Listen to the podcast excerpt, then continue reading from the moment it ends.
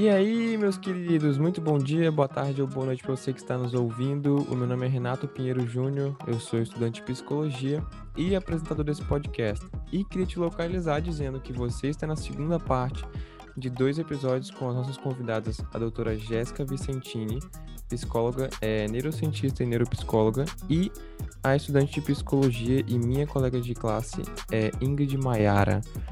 E continuando a nossa conversa, é, eu vou né, dar uma introduzida aqui no, com uma pergunta para a gente é, dialogar. É, é como, é como a, a, demência ela pode se desenvolver nas pessoas, mas assim, se você puder explicar de uma maneira um pouco mais é, os caminhos, os processos, os efeitos, assim, dentro da mente da pessoa, por exemplo, a lesão acontece aqui e o efeito é lá e essas coisas assim. Assim, claro que como a gente aprendeu na primeira parte da CP, é, a demência, ela pode ser vários tipos de demência, mas assim, fala da mais comum, a demência mais comum e o caminho, os efeitos que ela tem, onde é a lesão. É, se a gente for para a doença neurodegenerativa mais comum, é o Alzheimer, né? E aí o que acontece no Alzheimer é que a gente tem ali algumas proteínas que na hora ali de fosforilar, isso daí não acontece né? Esse funcionamento acaba é, não dando certo, né? É como se o próprio corpo degenerasse ali as células, né? Claro que morte neuronal vai estar acontecendo a todo tempo, né? Digamos assim, a partir do momento que a gente está ali vivendo, a gente está perdendo, né, neurônio, é, porque o neurônio ele é, ele não se divide, né? Mas o que acontece ali é que então o corpo, de certa forma, ele se degenera, né? Esse, esse neurônio se degenera, né? E aí a gente tem, então, alguns acúmulos, né? Então, quando a gente vai fazer, por exemplo, um exame de líquor, né? Que é aquela punção que a gente faz é, para conseguir coletar esse líquido cefalorraquidiano, é, e que conta para a gente como é que está, por exemplo, a saúde, né, desse encéfalo, a gente vê ali que tem é, algumas alterações de beta-amiloide, de proteína tal, né? Então, a gente sabe que, em geral, quando tem essas alterações nos exames, junto com uma imagem, por exemplo, de uma atrofia na região dos hipocampos, por exemplo, é, isso, e junto né, com o diagnóstico clínico, claro, de você observar aquelas questões de perda de memória e junto com isso com outro domínio cognitivo, né? Então, por exemplo, funções executivas e junto com isso um prejuízo funcional, aí se chega, né, nisso que é o diagnóstico da demência. Mas é, a depender daí da, do tipo de demência, é, podem ser outros caminhos, digamos assim, né? Então, de repente, eu posso ter um AVC e esse AVC sendo uma região muito chave é, para distribuição de informação, como por exemplo o tálamo, né, que é uma região pequenininha, às vezes você tem um AVC super pequenininho nessa região, mas que pode causar aí uma sequela é, cognitiva grande, né, e desenvolver, por exemplo, uma demência vascular, né, por conta desse único evento que foi um AVC, né, você pode então ter, digamos assim, uma etiologia diferente né, para se chegar nesse quadro de, de demência, né? Uma curiosidade que eu tenho, é bem, bem própria, assim, é quanto à alimentação e hábito de vida. Eles podem causar algum tipo de demência, alimentação e hábitos de vida? Então, é, já é bem provado, digamos assim, né, na, na literatura, os estudos mais recentes, que uma coisa protetiva é exercício físico. Então a gente sabe hoje que exercício físico ele é, é um fator de proteção, né, para esse risco para demências. É, é claro que tudo que eu faço ao longo da vida e que vai me dando, digamos assim, uma reserva, vai me ajudar lá na frente, né? Então, o conceito que a gente usa, né, é de reserva cognitiva. Então, reserva cognitiva é isso, é você é, ao longo da vida e preparando, digamos assim, esse terreno da velhice. né? Uhum. Então, você conseguir é, manter hábitos de vida saudáveis, você, é, e não só de exercício físico, né? Mas como você falou também, alimentação, ou mesmo a questão do estresse, né? Então, a gente sabe que o estresse é, ele acaba gerando consequências não só de curto prazo, mas também de longo prazo é, para atividade cerebral, né? Então, tudo isso é, e os estímulos que eu vou tendo nesse ambiente, então, por exemplo, se eu sou uma pessoa que eu cultivo o hábito de leitura, ou que eu tenho acesso a diferentes tipos de cultura, é, de conhecimento de mundo, né, em que eu estou aberta a ideias, digamos assim, e consigo aproveitar, né, desses momentos de aprendizagem, por que, que isso é protetivo? Porque vamos pensar que lá na frente acontece algum insulto a esse cérebro, né? Seja ele um quadro demencial, ou seja, é, um acidente vascular cerebral ou um tumor, né? E aí, de repente, você tem ali é, morte neuronal, né? Você tem uma região do cérebro que acabou é, sofrendo né, com esse evento, né? Você tem alternativas, digamos assim, caminhos alternativos para essa informação passar, né? Para essa sinapse acontecer. E aí o processo né, que a gente chama é de sinaptogênese, né? Então, é, dentro da neuroplasticidade, uma das coisas que a gente tem é essa sinaptogênese, que é, é novos caminhos, digamos assim, acontecendo de transmissão de informação, e que isso é um fator muito importante para é, construir essa reserva cognitiva caso a gente tenha ali é, insultos né, a esse encéfalo. Né? Então, acho que reserva cognitiva e manter esses hábitos de vida saudáveis é, é muito importante. Então, o exercício físico ajuda a proteger, é um fator de proteção. E eu já ouvi falar fazer palavra cruzada, é, caça-palavras, sudoku, esses, essas atividades que a gente compra no livrinho lá na banca também ajudam a proteger contra o Alzheimer. Isso é mito ou é verdade? É parcialmente verdade. Ok.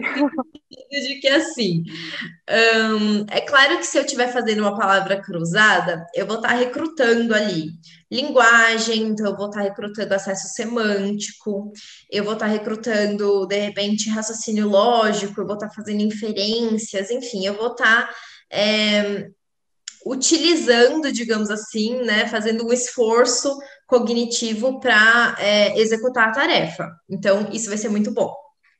A única coisa é que não dá para pensar que é só isso é, que vai ajudar, né? Porque de repente, se eu entrar num processo automático ali de ah, então eu só faço palavra cruzada e tá bom, é, talvez não vai ser assim tão funcional. Então, o que, que a gente sabe que vai promover, digamos assim, essa esse fator protetivo, né? Essa é, reserva cognitiva. Tudo que te tira um pouco da zona de conforto eu não sei tocar violão. E aí eu vou aprender a tocar violão, então isso pode me ajudar. Né? Ou então, ah, eu não sei falar uma segunda língua. E aí eu aprendo essa segunda língua, então isso também pode, né, me ajudar. Então são, digamos assim, o que vai fazer é, esse cérebro desenvolver mais essas habilidades. Não basta a gente ficar pensando que só fazer caça-palavras, ou só fazer exercício físico, ou só ler, não adianta.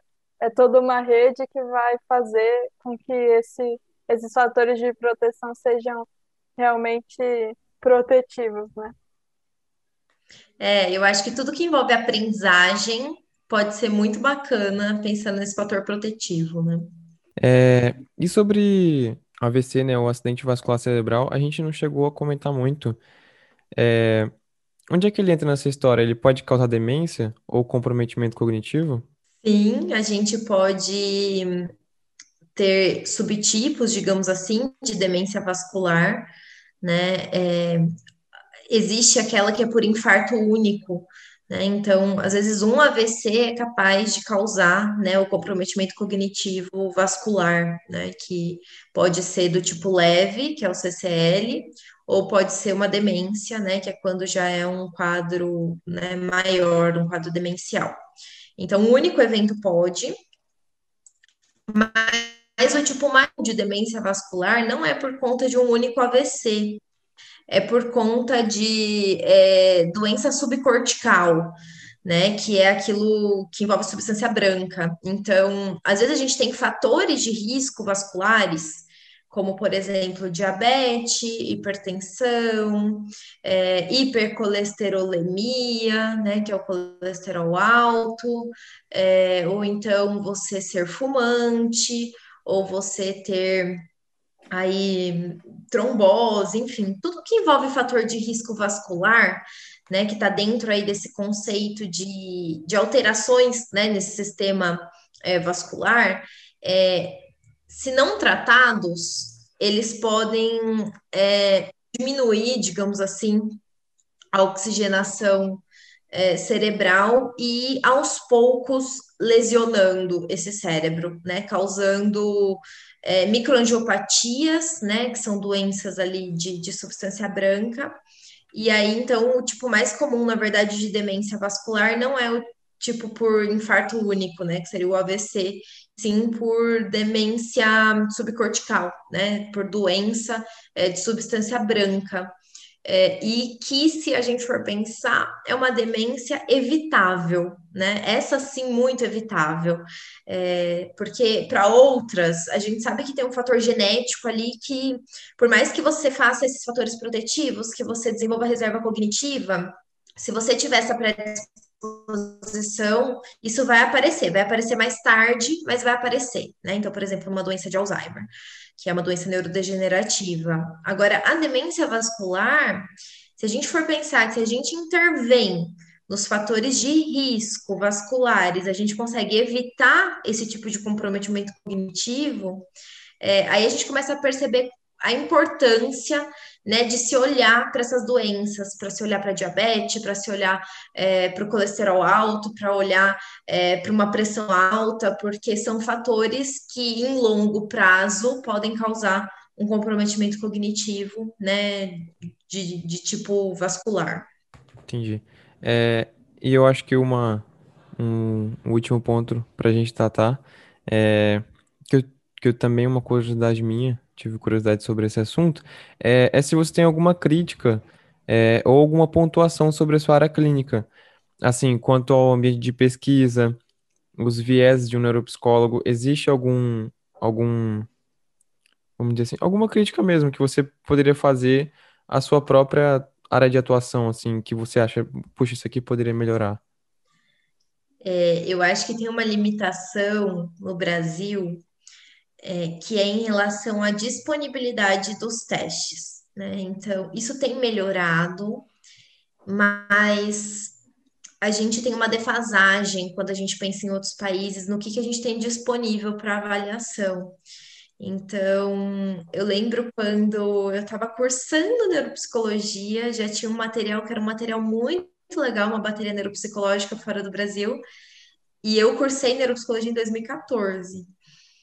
E quando foi o ano passado, esse material foi lançado no Brasil. Né? E esse material já era bastante difundido fora do Brasil antes, né? Isso acontece com outros materiais que eu gostaria muito de ter disponível, por exemplo, avaliação de função executiva, né? Então tem, por exemplo, uma tarefa que chama IOA, né? Que é o IOA Gambling Test, que ele é um material tão bacana que eu gostaria muito de tê-lo disponível, mas que a gente não tem esse material no Brasil, né?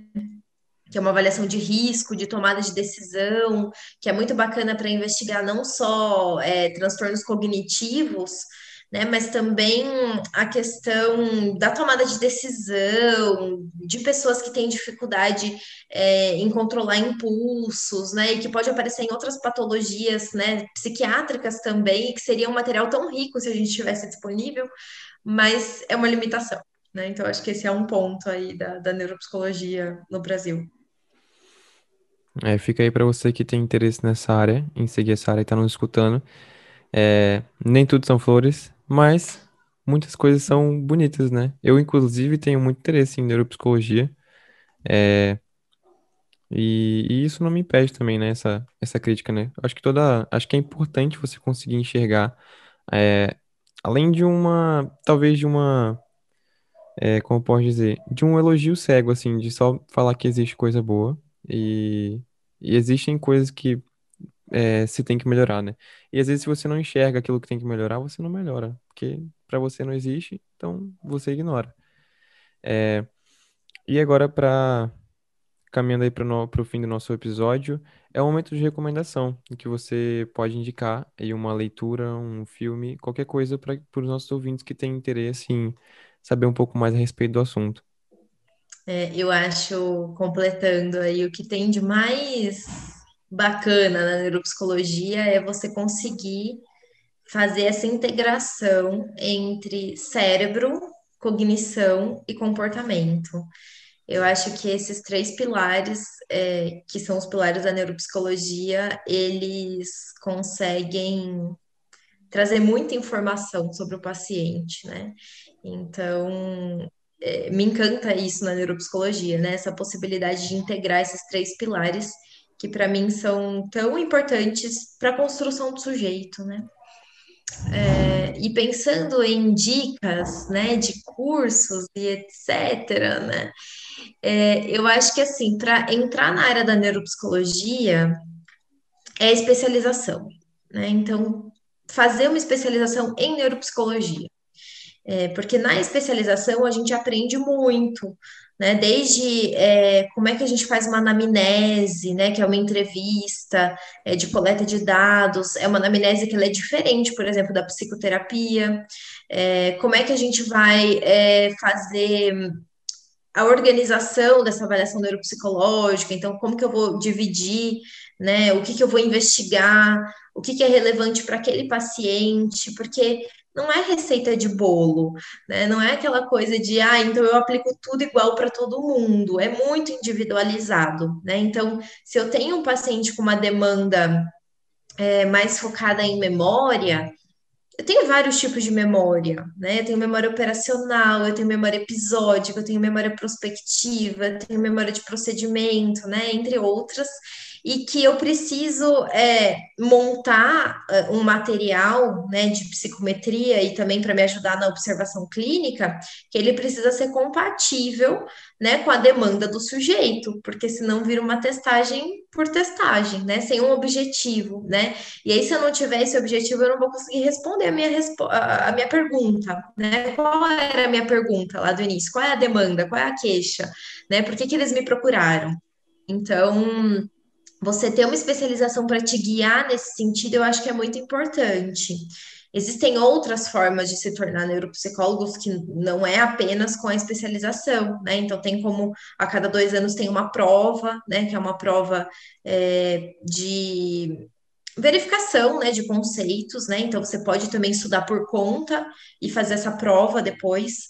É, que acontece a cada dois anos, é como se fosse um concurso público, digamos assim, né? Então você vai ser aprovado ou não para o título é, de especialista em neuropsicologia, mas o curso para mim foi muito rico para aprender. Por mais que eu tenha feito essa busca também por fora, né, através ali é, de, de, motivação intrínseca, né, de interesses que eu fui buscando, eu acho que o curso foi assim um divisor de águas para mim, né, na área de neuropsicologia. Então eu acho que é, a dica seria essa, ir para um curso bacana é, de especialização e dica de livros, é, eu sou suspeita, mas eu gosto muito é, de um livro é, que a gente ajudou a traduzir, que é, ele chama Neuropsicologia através de casos clínicos.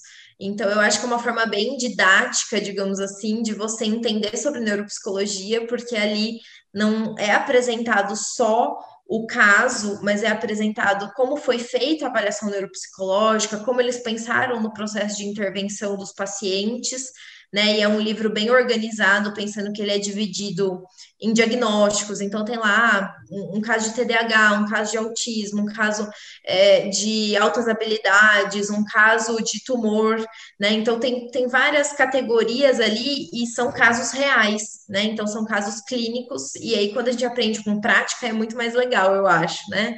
É, mas acho que de um livro mais introdutório seriam os livros do Malloy Diniz, é, que apresenta as informações de uma forma brilhante.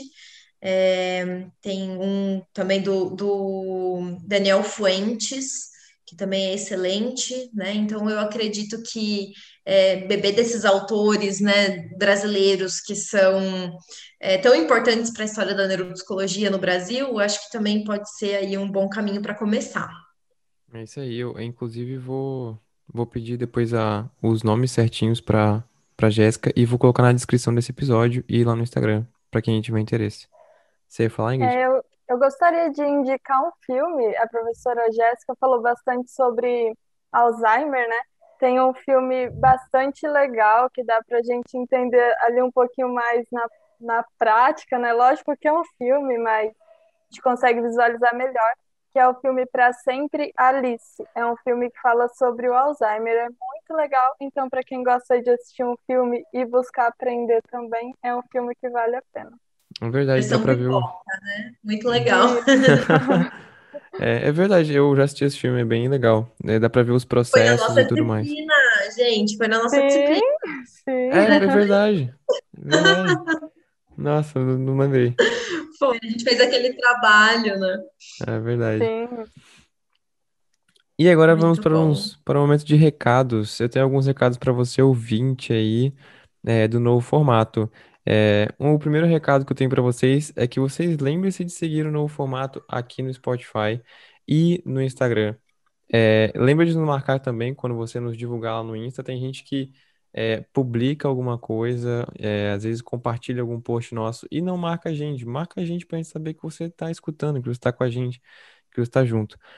É, e agora vocês também podem, é, Jéssica e Ingrid, falar sobre como os ouvintes podem fazer para encontrar vocês no Instagram, site, blog, canal no YouTube. Certo. Bom, eu sou nova nessa questão aí das redes sociais, né? Eu fiz recentemente um Instagram, então estou começando agora a postar, né, algumas coisas lá no, no perfil, na hora que a clínica dá uma respirada também, né? Nos intervalos, digamos assim. Então, o meu Instagram, ele é DRA, né, de doutora, ponto Jéssica Vicentini, ponto neuropsi, né, de neuropsicologia, e depois eu posso passar para você também para compartilhar. É, e no, no Instagram acho que tem todas as informações, tem o endereço da clínica, tem meu número de telefone, as pessoas podem me chamar também por direct, enfim, estou à disposição. Muito obrigada aí pela chance de divulgação. É isso aí. E você, Ingrid? O meu Instagram é mais pessoal mesmo, né? Não, não posto muita coisa é, da área de psicologia lá, mas para quem tiver interesse, interesse é arroba mai, com Y, underline Ingrid. Acho que o Renato pode deixar na descrição depois que é mais fácil de encontrar. Sim, estarão todos os, os perfis na descrição desse episódio e juntamente com as recomendações. E, e vou deixar o site também, né? Porque tem o site na sua, na sua bio, se não me engano, não tem, Jéssica? Aí eu vou deixar o site da Jéssica também é, na descrição desse EP e lá no Instagram quando sair é, o vídeo desse episódio. E, e é isso, terminamos por aqui. Então é isso, meus queridos. É, o meu muito obrigado pela sua audiência. Espero você no nosso próximo programa e tchau.